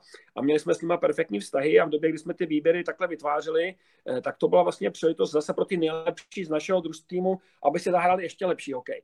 To znamená, my jsme se pak jezdili Prahy do Letňany, dokonce jsme tam vyhráli velice prestižní turnaj, kde byly manšafty v podstatě z celé Evropy a dokonce ve finále na mě tenkrát pan Klapáč řval, že jsem podvodník, protože já jsem tam měl kluka z Lomnice, který byl neuvěřitelně narostlý, který odešel někde do Litvínova, on měl snad, já nevím, 195 cm a ten byl prostě přesvědčený, že proti ním hrajeme s klukama na černo. Tak tam řval, když jsme je porazili, já jsem mu ukázal registračku, tak už nic neřekl, ale jako byly to fantastické zážitky, protože spalo se v tělocvičně, aby to nic nestálo. Byla sranda s těma klukama, na ledě jsme, se nám dařilo a ty kluci přicházeli do toho tréninkového procesu zase osvěžený s tím, že v podstatě jako to má ještě nějakou další budoucnost. Jo. Takže umět to jako doplnit o něco, rozšířit, určitě to je jenom dobře a nemusí to být jenom v tom hokeji a může tam být spousta jiných, jiných jako záležitostí, takže já třeba to, co Honza eh, teďka vlastně Plíšek má jakoby Merku jako návrh, já vysoce, vysoce podporuji, musí se to promyslet a to sice dát těm nejlepším klukům z Lomnice, z Paky a z Díčína příležitost, aby třeba potrénovali spolu jednou týdně a aby třeba eh, vznikl takový malý místní výběr, který pak vyrazí třeba na nějaký lepší turnaj. Jo? A já jsem dokonce měl projekt, který jsem svýho času navrhoval Pace Lomnici, kde jsem chtěl, aby jsme vytvořili vlastně Nikdo jsme neměli na tom mít samostatný dorost, to znamená, chtěl jsem, aby jsme vytvořili společně dva dorosty, s tím, že v tom prvním lepším by hráli ty nejlepší kluci ze všech tří týmů a ty by hráli v podstatě někde na úrovni, já nevím, první ligy, kam by se dostali a ty ostatní by hráli dál krajský přebor a ještě by to navíc bylo motivační. Nehraješ dobře, no tak půjdeš dolů hrát krajský přebor. A makáš než hvězdou v krajském přeboru, tak tě vyzkoušíme. Prostě byla by to motivace zase pro ty lepší, aby měli další byť nad sebou. Jo. Bohužel to nedopadlo, protože tam prostě ten, ty kluby si hráli každý je trošku na svém písku a hlavně měli strach, že bychom to stáli zase do Jíčina, jako se to stávalo dřív. Dneska je situace opačná, dneska máme kluky z Jíčina v podstatě všude možně jinde, jenom ne v Jíčině, ten dorost tady nemáme a Vím, že Pavel je toho názoru, že finančně po všech stránkách v tuhle chvíli to nemá cenu. Já do toho už mluvit nemůžu, protože o těch klucích nemám přehled. Určitě je podle mě výhodný být ten, kdo diktuje, eh, diktuje tu situaci tím, že má ten kvalitní dorost juniory a ostatní mu tam ty kluky dávají, než vychovávat ty kluky, které odcházejí jinam. Jo? Z pohledu třeba v nějaký návratnosti do Ačka do budoucna, i když to už se dostáváme někam úplně jinam. Jo? Ale rozumím tomu, situace je taková, jaká je teď. Mm. Vy jste tady vlastně zmínil ten projekt uh, Honzy Plíška, vlastně to spojení Jičína, Lomnice a Nový Paky, nějak těch nejlepších hráčů v mládeži a tak podobně. K tomu jsem se chtěl dostat, ale vlastně už jsme se k tomu dostali, že to vlastně chválíte a za mě je to taky asi dobrá cesta, že tam vznikne větší konkurence určitě a ty hráči se můžou zlepšovat ale ono e, celkově ta historie to Jíčína tak je propojená vlastně i s tou Lomnicí a tak podobně. Vy jste říkal, že jste sám odešel do, e, do Lomnice, ale pro lidi, kteří třeba tohle to nevědí, tak e, vlastně i hráči z Boleslavy, jak jste, i trenér vlastně Láďali se, jak jste zmínil, tak jak to vlastně probíhalo tohle, když se to tady třeba rozpadalo, nebo byli nuceni odcházet do okolních to, tak jestli třeba k tomuhle můžete něco říct, málo. No, no a jste se o tom už bavili v některých těch podcastech, tak já to teď řeknu trošku ze svého pohledu, jo. E, nevím teď, jak je to dneska, ale jako v podstatě za našich časů to bylo samozřejmě tak, že silnější bere. To znamená, že v podstatě logicky Boleslav měla zájem, aby se stála ty nejšikovnější kluky z širokého, dalekého okolí, mimo jiné do sportovní třídy, protože za každého hráče dostáváte dotace a máte v podstatě peníze na to. Jo. Eh, já jako jsem toho názoru, že když někdo má skutečně talent, tak mu není možný bránit, ať, ať si to odzkouší, protože by, by byla chyba ho zaříznout. Nemys, my, někdo tam padla věta, že může přijít eh, z kategorie starších žáků, to je pozdě. Jo, já si osobně myslím, že v podstatě takový věk, kde ten opravdu talentovaný kluk odlučený by měl někde v té kategorii mezi mladší, mladší žácích, si myslím, ideál. Jo. Předtím, předtím v podstatě on dostává dostatek prostoru hrát tady na ledě, to znamená vyhraje se, ale pak už by v podstatě některé ty mechanismy, ty herní systémy a ty věci se tady nedělají tak, jako se dělají třeba na úrovni Boleslavy, takže asi by měl odejít si to odzkoušet. Vždycky eh, Achillovou patou bylo to, že ty kluby, které jsou jako Boleslav, tak trošičku se na to dívají z povrchu a z pozice síly a málo chápou, jak to funguje v těch malých proměnčních klubech, který jsou ale podhoubí pro ně. Jo. Protože vy v podstatě, když si vezmete jednoho dobrého hráče v takovémhle klubu ročně, tak ten klub nepoložíte. Možná ten klub nebude dávat tolik gólů, bude horší atmosféra v jeho manšaftu, ale dřív či později ho někdo nahradí a bude se hrát dál. Když ale vybrakujete v tom klubu všechny ty nejlepší kluky, a nedáte jim za to stejný počet hráčů, tak vlastně podřezáváte tomu větev pod tím klubem. Protože tady nejde jen o to, jestli se vyhrává, jo, ale jde i o to, že vy musíte mít ten počet hráčů, s kterými trénujete, musíte mít to konkurenční prostředí a prostě, když máte 15 hráčů a něco s nimi děláte a najednou vám 5-6 odejde jinam, mám tady už tady 9, tak to je to v podstatě to nemusíte ty roky dělat. A to tady trošku vždycky fungovalo, že byla taková ta snaha, aby ty nejšikovnější prostě odcházeli s tím, že jako se říkalo, my vám tam nikoho brát nebudeme, ale spolíhalo se na to, že v podstatě do té Boleslavy půjdou, protože to je lepší, OK, a pak už se s náma jako ty rodiče to vlastně vyřeší sami a nebudou se s váma bojit postavit před do toho věc. Jo. Bylo to jak kdy, já neříkám, že ta Boleslav se k nám chovala špatně, ona nám taky hodně pomohla v řadě věcí. Eh, ty trenéři, dejme tomu, v té mládeži nám pomohli, když to bylo za peníze. Jo. A jestliže byl třeba na jedné straně Láďa Lejsku, jako bych řekl, jako gentleman, který opravdu tady udělal spoustu práce, tak jsme tady taky zažili trenéra z Boleslavy, který v podstatě víceméně si sem přišel vybrat hráče, eh, který si chtěl stáhnout a přes maminky, ke kterým měl velice vřelý vztah, tak v podstatě odtud odvedl ty nejšikovnější kluky do Boleslavy. Ty kluci stejně brzo skončili, nikdy z nich nic nebylo a tady se to úplně rozpadlo. To byly takové ty počátky toho problému, jak se to pak začalo rozpadat. Jo. A zase, kdyby měl klub dost rodičů, šikovných, kteří si to byli schopni trénovat sami, tak se to nestalo. Ale protože tam nikdo nebyl a muselo se to nějak řešit, no, tak se to muselo řešit najatým trenérem, který jsem prostě přijel jako profik, to tady začal trénovat, tady se rozkoukal, tak v podstatě využili první příležitosti, aby si ty kluky odvedl, tady to pak prostě dopadlo, jak to dopadlo. Eh, Boleslav na druhou stranu, já musím říct, že k nám vždycky se stavila líp. Bylo to taky možná proto, že tady byly dobrý vztahy přes Karlence a v podstatě taková ty vazby, co tady jsou, fungují vlastně u vás v Ačku nahoře. Na rozdíl od Hradce Králový, mně jako vždycky připadlo, že ten Hradec Králový je neuvěřitelně k nám arrogantní, protože v čase, kdy my jsme opravdu v kategoriích, já nevím, na, na, na sebe navazujících dělali tituly přeborníků kraje, hráli jsme tu nejlepší mládežnický hokej, tak se nám v životě nestalo, aby Hradec Králový nás třeba pozval na turnaj nějaký přátelák. Oni v podstatě si mysleli, že jim bohatě stačí, když tam budou v podstatě mít okolo sebe opočno eh, a tyhle ty kluby a z nich budou těžit a nás tady víceméně jako nechávali, ať si ty rodiče jako přilezou sami. Jo. Ono se to potom malinko změnilo, když jako začaly fungovat jinak ty krajské výběry, tak tam začaly zvát nějaký kluky odtud a už tam ten tlak byl taky běžte do Hradce, běžte do Hradce. Ale jako eh, fungovalo to tady tak, že jsme ty kluky nejlepší pouštěli a ono jich není tak úplně málo. Já bych měl jen tak namátkou, namátkou vymenovat, tak v podstatě tady vysloveně z děčínských odchovanců, eh, tak eh, první myslím odešel Najman, ten hrál, Najmy hrál poměrně dlouho, hrál v Liberci, než, než, než odešel od tamtuť, Boček byl tady, Borovec v podstatě tady začínal, hrál tady pár let u vás, Krupička. Eh, dneska jsou velice talentovaní kluci, kteří už byli po vlastně zastřešení zimního stadionu Boleslavy, ať je to mladý Zumr, Haniš, eh, v podstatě mohl bych jmenovat další, který to, Havránek, který to určitě, to byly talenty od začátku, jo? to znamená, jestli je ta Boleslav bude dobře rozvíjet a jestli ty kluci budou mít nějaký režim od rodičů, věřím, že opravdu nějaký z nich to může někam dotáhnout. Eh, zajímavé je, že tady mezi vyrůstal v dětství třeba i Tomáš Babák, což je vlastně nejlepší házenkář v České republice, protože rodiče měli kladný vztah k hokeji, tak z kraje on hrál hokej a k tomu házeno, pak samozřejmě v určitém věku už to zařízli, věnoval se ty házený, ale už tenkrát bylo vidět ten Tomáš Babák, že je mimořádně šikovný, jo, nebo v podstatě, jo, poznáte, ten talent prostě poznáte, jo, do určitý míry, jo. To znamená, ta situace byla taková složitá, mně se to podařilo udržet, že, ten kluk, že se nám ty družstva v podstatě nerozpadly, naopak nám sem přicházeli kluci odinut, protože se tu hrál dobrý hokej a chtěli ho hrát, ale tam, kde to tak nefungovalo, nebyly takové výsledky, tam ty odstřelí tendence byly silnější a prostě každý hráč, který vám odejde pryč, když za něj nemáte herní náhradu, tak je problém. Jo? Kdyby ten klub vám řekl, my vám pošleme aspoň na mistrák, dejme tomu eh, tři hráče, abyste to měli s kým odehrát, no tak není to ideální, ale je to něco. Ale jestliže jenom ty hráči odejdou, ani to nepřichází, tak to je velice špatný a dokud si to ty kluby neuvědomí, tak si myslím, že vlastně půjdou i proti sobě. No. Mm-hmm. Uh, vy jste zmínil pár hráčů, tak já uh, musím taky zmínit jedno, uh, který mi psal, že vlastně slyšel své jméno už v podcastu a že ten podcast byl najednou hnedka lepší. Uh, jde o Tomáše Černíka, který mě vlastně trénoval i v Boleslavi a svoji trenérskou kariéru do, uh, dotáhnul až vlastně do Číny, kde rozvíjel teďka uh, mladý talenty. Tak uh, jestli řeknete pár slov k němu jenom. No, to, to bylo takový zajímavý období, kdy jsme byli úplně na vrcholu. My jsme v podstatě s těma našima klukama tady vyhrávali ty nižší kategorie a ty kategorie nad náma, těm se tak úplně prostě nedařilo, protože já si myslím, že tam z kraje měli děti dost, ale z různých důvodů jim prostě ty děti odešly, nebo je to přestalo bavit přesně. Něco, někde tam byla chyba, jo. A přesto tam byly jakoby snaha, aby se něco hrálo, hrálo se, bylo to tak jako na, průměru, na úrovni průměru. A pak, když to tady začalo jít nahoru a my jsme dělali tituly dole, a nahoře byli chlapi už tenkrát, co přišli z Liberce a potom Boleslavy a začali se vlastně, postupovalo se z takzvané třetí ligy do druhé krajské, z druhé krajské do první a začali se dělat tituly.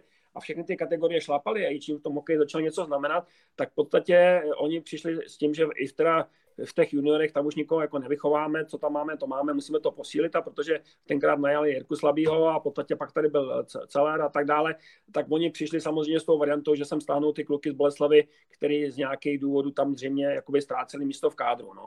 A tak jednu dobu tady hráli v podstatě eh, v tom dorostu v juniorech možná přes polovinu hráčů takhle z Boleslavy.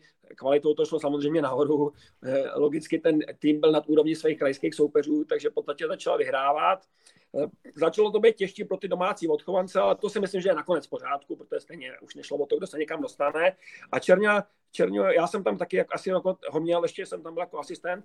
Eh, Čerňa byl velice slušný kluk, takový nenápadný, mě poměrně to až překvapilo potom, jak to tak daleko v pozici trenéra, on byl jako, jako tichá voda, jo? on nemluvil prostě, nedělal nějaký fauly, byl takový až jako přehnaně slušný, eh, dobře narostlý, celkem šikovný, ale byly tam větší štiky tenkrát, co jsem přišli, jo, sebevědomější kluci, no ale ty zřejmě byli tak sebevědomí, že se věnovali jiným věcem než jenom hokej a on asi věděl, co chce a když jsem se pak dozvěděl, kam to vlastně dotáhl a tak v podstatě mu můžu jenom gratulovat a určitě, určitě na tom období, kde on tady byl, budu rád vzpomínat, protože pak jako vlastně se stalo, že dvakrát se tady hrál s dorostem a s juniorama kvalifikace o, o první ligu a jezdilo se do Krumlova, do Budějovic a do Teplic a prostě byl to hokej, jo. Protože co si budeme povídat, v těch nejmenších kategoriích vás to baví, je to hezký, ty výsledky prima, ale hokej to je až dejme tomu starší žáci, dorost junioři, tam už to je o nějaký taktice, tam to má dramatičnost, tam to má nějaký spát, tam už to je prostě hokej, no. Mm, já jsem mu vlastně psal, že si vás zvu tady do podcastu, jak říkal, že, že to máte v hlavě a rád na vás vzpomínal, takže taky to jenom vyřízu. No, taky pozdravíte. Má tu perfektní parta. A já bych vám to mohl i potom dát, nebo vám to můžu dát, já jsem se na to předtím díval, já to mám zdokumentovaný vlastně všechno od roku 2008, všechny sestavy, mám tady všechny zápasy, výsledky, skóre, kanadský bodování u těch hráčů, kolik měli trestných minut všeho. Já, nechtělo se mi to mazat, mám to uložený počítači, už to nikdo nebude nikdy potřebovat, ale jako určitě tyhle kluci, co tady kdysi hráli, tak když chtěli hrát za ten Jíčín, chtěli hrát dobře, hráli dobře, byli tady hodně dobrý práce, jo. A i ty trenéři, takže určitě, to, jako bylo to prima, no. Mm-hmm. Uh, vy jste vlastně zmínil vaše dva syny a, a ten jeden trénuje, je asistentem nebo trénoval i Manky. Tak vy jste říkal, že jste se s nimi byli párkrát sklouznout na ledě, tak jak vy se díváte na ten ženský tým a na ten ženský hokej všeobecně?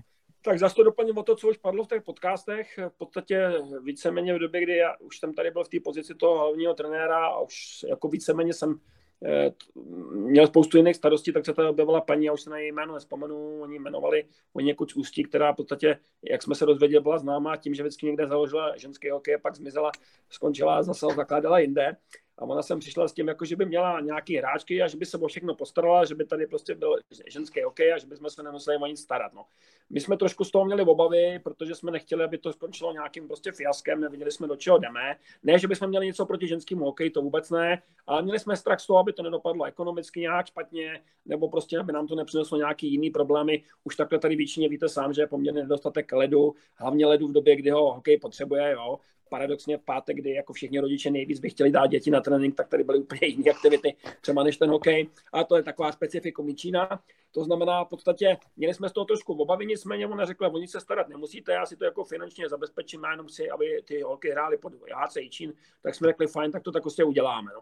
A ona skutečně to dokázala, to znamená, nějakým způsobem to tady založila a mm, po roce teda odešla, nebo tak možná po roce a půl, nevím přesně ty důvody, nechci rozebírat, to už je jiná věc. No nicméně ty holky začaly trénovat. No. A tak jako eh, já jsem z kraje na to měl takový názor, že ten ženský hokej samozřejmě ne, jako nikdy nebude ženský hokej, mužský hokej, jo, tak jako ženský jsou v něčem lepší než chlapy, tak zase ten hokej chlapský, dynamický, rychlej, je prostě o něčem jiným. Ale přišel jsem tomu na chuť docela, musím říct, protože eh, v podstatě i tam jsou dramatické situace, zvlášť teďka, když už ta úroveň herní je někde úplně jinde, než byla na začátku. Eh, I tam, jsou napína, i tam se stane, že jede sam, sama hráčka na prostě na, nájezd na brankářku, nebo jsou takovýhle zrušující okamžiky. I ty holky to strašně prožívají. Samozřejmě, že oni mají obrovskou nevýhodu, že oni neprošli standardním výcvikem v dětství. Jo? To znamená, spousta těch hráček, který byli v tom manšaftu ty první roky až do teď, vlastně do nedávna, tak začali bruslit v zásadě eh, před pár rokama. To se nedá už Eh, nikdy dohnat, takže tam trošku scházejí nejen ty dovednosti, ale i logicky zažitý věci. Když hrajete v dětství v té jednotlivé kategorii, tak vám prostě ty věci se zautomatizují. To ty holky mít nemůžou, takže vy musíte podle mě vysvětlovat některé ty věci herní, eh, aby oni vlastně pochopili, proč se to tak musí udělat, aby pochopili, že když to udělají, že na tom vydělají, protože jako nemají ty zkušenosti. No. Eh, jdou do toho úplně ostře, paradoxně to skončilo tak, že vlastně eh, syn to začal trénovat a našel si tam partnerku. On nakonec si našel její sestru, takže já jsem je nejdřív podezíral, že to je v podstatě, že tím to tam eh, nějakým způsobem, ale on, ten Honza u toho fakt zůstal a udělal s tím družstvem velký pokrok, i když samozřejmě je to tam omezený, protože já nevím, některý mají děti, některý dojíždějí z dálky, některý studujou, eh, hodně jim pomohlo, že, přišli, že přišli samozřejmě Erbanová, ale i v podstatě velice šikovný holky z Paky, z Lomnice, určitě to družstvo se může ještě zlepšovat za předpokladu, že by u toho zůstali, trénovali, ale já vidím zase trošku problém prostě v tom, že ačkoliv dneska ten hokej je otevřený od dětství i holčičkám, to znamená trénují vlastně lácejčin v kategoriích i děvčata, tak je jich pořád strašně málo a jako velice málo z nich se vám propracuje až na tu úroveň, aby pak mohla hrát ten výkonnostní ženský hokej. Jo.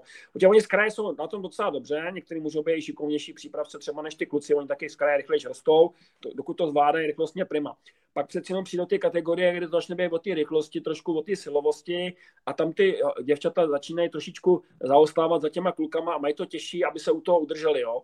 To znamená, nemají to pořád tak jednoduchý, nikdy jich nebude dostatek na to, aby mohli hrát samotný žákyně, to znamená, musí přežít mezi těma klukama ale dá, dají se tam vychovat šikovní holky, třeba Katka Wernerová, která teď dostávala projektu za ty manky hrát, která já nevím, kolik je ještě málo, nebo brankářka, řeknu Kovaříková, Máňa. To je, to je fantazie se na ně prostě dívat, protože eh, je to primá, když vidíte někoho, koho znáte od malá, vidíte, že to dotah na nějakou takovouhle úroveň. No.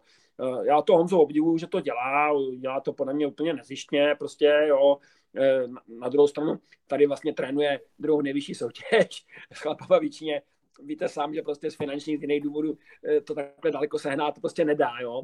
To znamená, že je to možná pro ten zviditelnění toho klubu, jsem chtěl říct, ještě větší, protože v podstatě hrát někde druhou nejvyšší soutěž, no tak prima. Dneska je doba, kde v podstatě hodně se klade eh, důraz na to, eh, aby ten ženský sport byl, proč ho tady nemít nakonec, já proti tomu vůbec nejsem. Druhá věc, výrazně se zlepšily najednou vztahy mezi hráčema Ačka a mezi mankama a uviděl jsem, jak vy chlapi z Ačka jste zjemnili, eh, to bylo vidět nejlíp na plese HC, jak se tam tady chovali jinak, než už vidíte jenom v šatně v rybanu někde nebo na ledě. Bylo to obou straně velice přínosná záležitost. Já jsem oceňoval ty plesy, v podstatě tu partu, to, co se tam předvádělo, snaha pobavit, jo, bylo vidět, že, to je, že jste parta, jo. že i to propojení tam je parta, že to prostě je klub, že to není prostě nesourodý týmy, kdy, který si nemají vzájemně něco říct, takže to byl druhý důvod, proč jsem to, pro, pro, proč jsem to podporoval a mm, myslím si, že to je prostě pořádku. Jo. Je, je to jenom všechno daný tím, jestli se najde dostatek prostoru ledu, jestli bude v podstatě to dlouhodobá záležitost, protože co bude, až některý hráčky třeba řeknou, tak my končíme nebo už dál nemůžeme. Zase, když bude hrát jičí nějakou soutěž, věřím, že se najdou hráčky od jinut, který si sem budou zahrát, protože by si u sebe doma tolik nezahráli, ale asi z hlediska početnosti kádru je ten ženský hokej ještě riskantnější než ten mužský, kde v podstatě slušných hráčů můžete najít relativně poměrně hodně všude, ale u těch ženských je to pořád trošičku jako nedostatkový zboží. No. Ehm, jinak párkrát jsem byl u nich na střídačce, tak musím říct, že mi to pobavilo, protože eh, taková ta zarputilost některých těch hráček je při zápasech možná větší, než byla u kluku, jo? protože eh, některé slova, co tam prostě padají o soupeřce a podobně, to jinde neslyšíte, tak jsem se musím, musím říct, bavili tímhle. No. Ale je to prima, no. jsem rád, že, jsem, že to vidím. Tadyhle eh, k tomu vlastně, co jste říkal na té střídačce, tak my jsme hráli ten eh, zápas proti HC Olympii Čín, uh, AC Olymp, vlastně, kde byl Dejdar a celebrity a tak jo, podobně. Jo.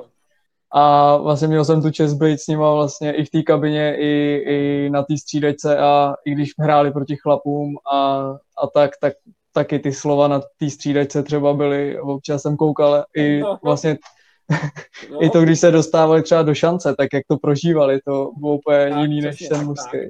ty emoce vidíte, jsou stejný, jo, že, a jako já, já v tom vidím i to, že my jsme fakt hokejový národ, jo, ono to tak jako trošku v poslední době se popírá, protože ty výsledky třeba mezinárodně tolik nejsou, nebo je slabší v období, ale my jsme hokejový národ, tady to prostě v genech je, už od nepaměti ten hokej tady byl, učili jsme to ostatní národy, ten, všechny ty ženský, kteří třeba v životě hokej nehráli, sledovali hokej jako nejradši, když se hrálo s Rusákama, pak přišlo na Gáno, prostě vlna, jako v nás to je, jo, i ty maminky mají pochopení pro svý děti, oni, oni ty smádlavý ryba na rukavice prostě radši vypadou, než možná by je, kdyby děti přišly špinavý zvenku, protože to je hokej. Máme tady prostě idoly, něco v tom znamenáme a já jsem v tom celkem optimista, že jako se to zase vrátí do nějakých lepších časů. Jako tohle, že národák někde s někým prohraje, není podstatný, protože teď je doba zkoušení hráčů, dávají se šance mladým hráčům. Jo, to je v podstatě všechno hledací období a uvidíme, co bude dál. Já bych byl docela optimista, i si myslím, že ty změny, co se udělaly v posledních letech, ten tlak v podstatě na to trénování, že to má nějakou hlavu a patu, ale vždycky bude ten hokej takový, jako bude celá společnost. Jo? To znamená, že u nás se hrál vynikající hokej, když jsem byl já mladý, prostě protože za komunistů se nic nesmělo.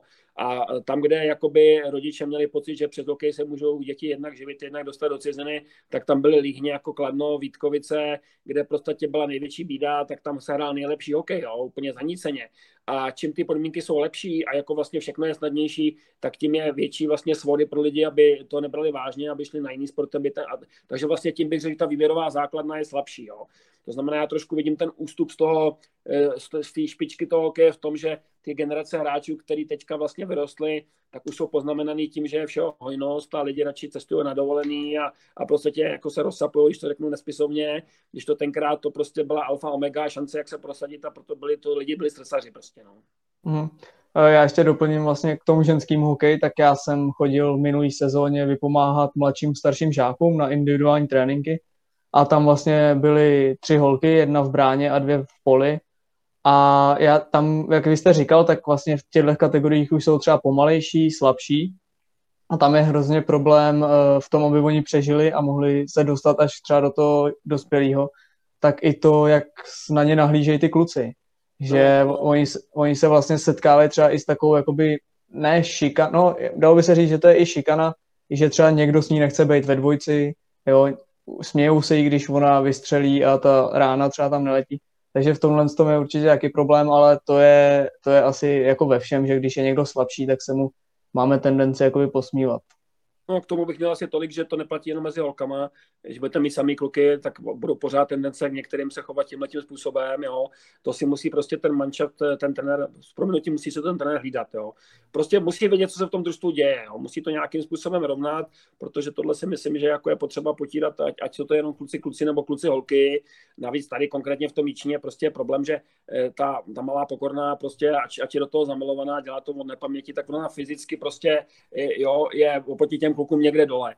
To znamená, ta to má samozřejmě strašně těžký a děti jsou k sobě krutý. Jo? Když v podstatě bude o nějakou herní činnost, kde si máte vybrat partnera, s kterou jim budete dělat, tak si budete vybírat toho, s kterým vás to prostě baví, je to rychlý, nebo máte šanci mini turnaj vyhrát, ale nebudete si vybírat třeba jí jako gentleman, protože děvče, to možná byste rád šel se s ní sprchovat do šatny v tomhle věku, ale určitě ne na tom ledě. A tam je to krutý, jo? protože ty děti to samozřejmě bolí a když se jim to správně nepodá nebo, nebo šetří se to, tak je to krutý, ale tak je to v životě. Život je krutý to si budeme povídat prostě, jo. Jako čím těžší na cvičiště, tím líp na bojišti. To znamená, nesmí to přejít šikanu, musí se umět taky těm těm, co se jim to stalo, vysvětlit, říct jim, koukej, tak dobře, no tak třeba v tom OK, nejsi tady nejlepší, ale podívej, máš spoustu jiných kladů, máš sami jedničky ve škole a podobně. Jako vždycky můžete najít něco, jak to člověka pozbudíte a srovnáte, aby o ten život bavil a aby hnedka s tím okem nekončil.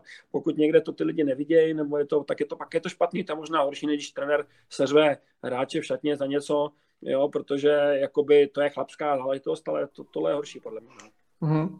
Uh, za mě asi jsme probrali tak nějak všechno, uh, co jsem měl připravený, ale mám tady poslední takovou uh, volnou disciplínu, dalo by se říct, tak kdybyste uh, něco vzkázal třeba rodičům nebo hráčům uh, budoucím, tak uh, nechám to na vás. Tak já nechci, jsem to tady namluvil hodně za tu chvíli. Já, já si myslím, že v podstatě rodiče mi řekl asi tolik, že jakoby vlastně to děláte pro ty děti, jo, aby ty děti žili zdravě. Jestli to chce někdo dělat pro to, aby dítě hrálo NHL nebo v něm vidí takový talent, no tak jako jedno promile z dětí to někam může dotáhnout, ale pokud na to budu sázet všechno, tak jako vlastně může to dítě spíš poškodit. Měli jsme tady prostě případy rodičů, který jsme zjistili, že už v kategorii někde elevu jim dávají železný závaží, aniž by to řekli trenérům na nohy, protože se někde dočetli, že velký Jarde Jager trénuje a má v podstatě na nohu závaží. my, jsme, my jsme se jim snažili vysvětlit, že můžou to dítě doslova zničit, protože v tomhle věku ho naopak poškodit, ten pohybový aparát na to není vybavený a ten rodič ale to vzal tak jako vlastně vezlim, jo. On měl za to, že tomu dítěti jako se snažíme bránit v maximálním vývoji. To znamená, každý rodič je jiný. Narazíte na dobrý hráče, špatný hráče, naradíte na rodiče, který mají pochopení, nemají. To znamená, pak je potřeba být opatrný, protože takový rodič to prostě nepochopí. Měli jsme tu taky rodiče, který byl tak ambiciozní, že měl pocit, že jeho syn veřejně to všude říkal, že to je největší talent po Jágrovi v České republice. A pak to vedlo až k tomu, že se snažil zasahovat vlastně mini hokej trenérem do sestavy a když si náhodou dovolili hrát na tři liny, tak je začal okřikovat, tak tam jsme museli potom zakročit. Nakonec to skončilo těžkým konfliktem, zažaloval HC Jičín z takzvaný šikany jeho syna, což bylo proto, že on nechával si nahrát na černo ještě v jiném klubu, aby jako klub byl vyhranější. My jsme mu to poměrně dlouho tolerovali, protože měli jsme pouze podmínku, že nesmí zanedbávat naše tréninky, naše zápasy a jinak co si dělá ve zbytku času, to je jeho věc ale eh, pak jsme mu do toho museli šáhnout, protože on v podstatě Honzu Máchu udál, poslal na něj udání do práce ve snaze ho zlikvidovat. Eh, naštěstí se nám to podařilo zvrátit, no a ve chvíli, kdy jsme mu řekli, že teda od příště už, jak zjistíme, že kluk hraje na černo jinde, že je konec, tak na nás podal trestní oznámení u policie, za šikanování jeho syna. Eh, v podstatě byli jsme na výslechu, já jsem tam strávil asi 4 hodiny, on zamácha tam strávil 4 hodiny. Všichni, včetně těch policajtů, věděli, že to je nesmysl, ale museli samozřejmě eh, to s náma všechno absolvovat. Bylo tam asi 11 stránek spisu, zajímavá životní zkušenost, v podstatě způsobem nechutná, ale ustáli jsme to a jako on prohrál, odešel, zmizel a byl klid. Jo. A pak, pak se sklidnil, pak odešel do jiného klubu, nakonec skončil v Boleslavi a dneska v podstatě ten kluk tam hraje, asi je všechno v pořádku, protože on na úrovni Boleslavy si nemůžete dovolit to, co si dovolíte třeba na úrovni Čína. Jo. To znamená, někdy to je s rodičema strašně těžký, i když to třeba myslí dobře, jo, ale v podstatě nechápou, že rodič má nějakou pozici a trenér má nějakou pozici a hráč má nějakou pozici. Jo.